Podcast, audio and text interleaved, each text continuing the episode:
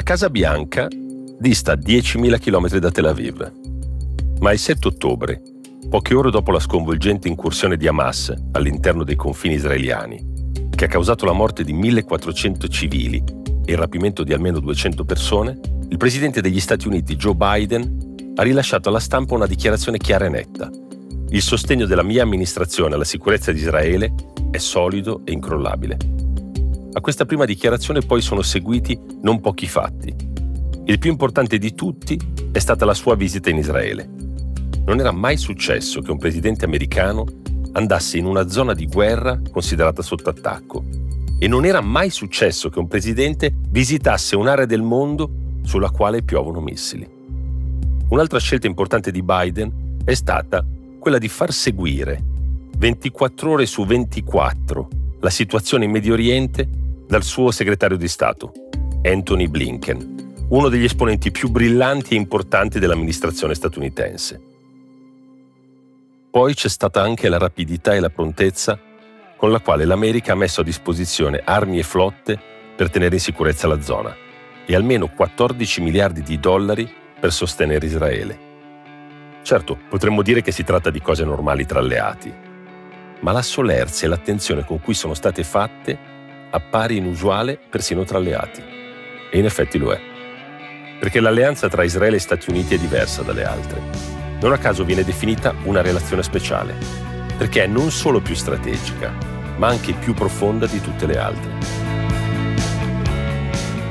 Sono Mario Calabresi e questo è Coffee News, un podcast di Cora Media promosso da Allianz.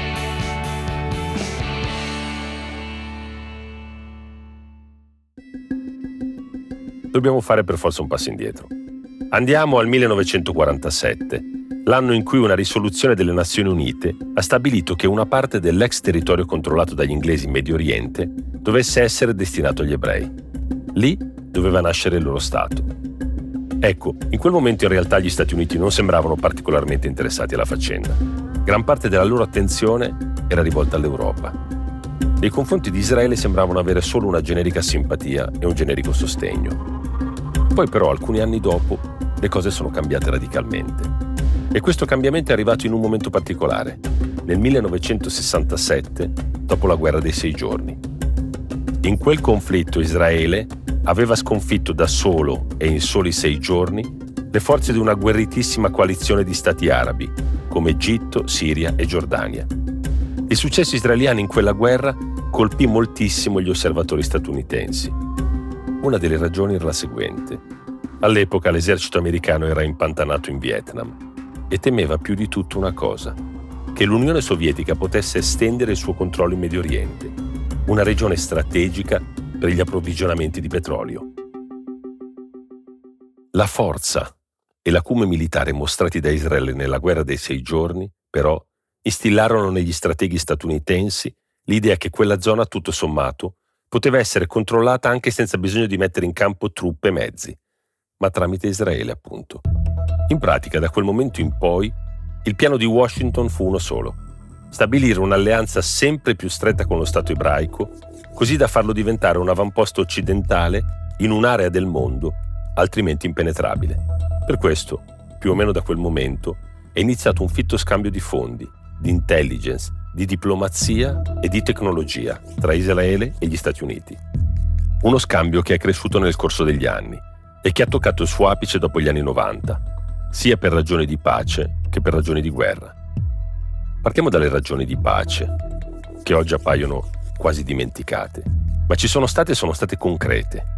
Nel 1993 il presidente Bill Clinton fu una figura chiave nel processo di pace che portò agli accordi di Oslo, l'unica vera, anche se effimera, pace che sia mai stata conclusa tra Israele e Palestina. Le ragioni di guerra invece hanno a che fare con i fatti successivi all'11 settembre e con l'avvio della guerra al terrore intrapresa dagli Stati Uniti contro l'Afghanistan prima e l'Iraq dopo. Israele non ha mai avuto nessun ruolo in quella guerra, ma si è combattuto in un'area del mondo di cui fa parte. Insomma, Israele e Stati Uniti sono alleati strettissimi da anni. Lo sono perché hanno interessi politici ed economici comuni e lo sono anche ora che Israele è coinvolto in una sanguinosissima guerra.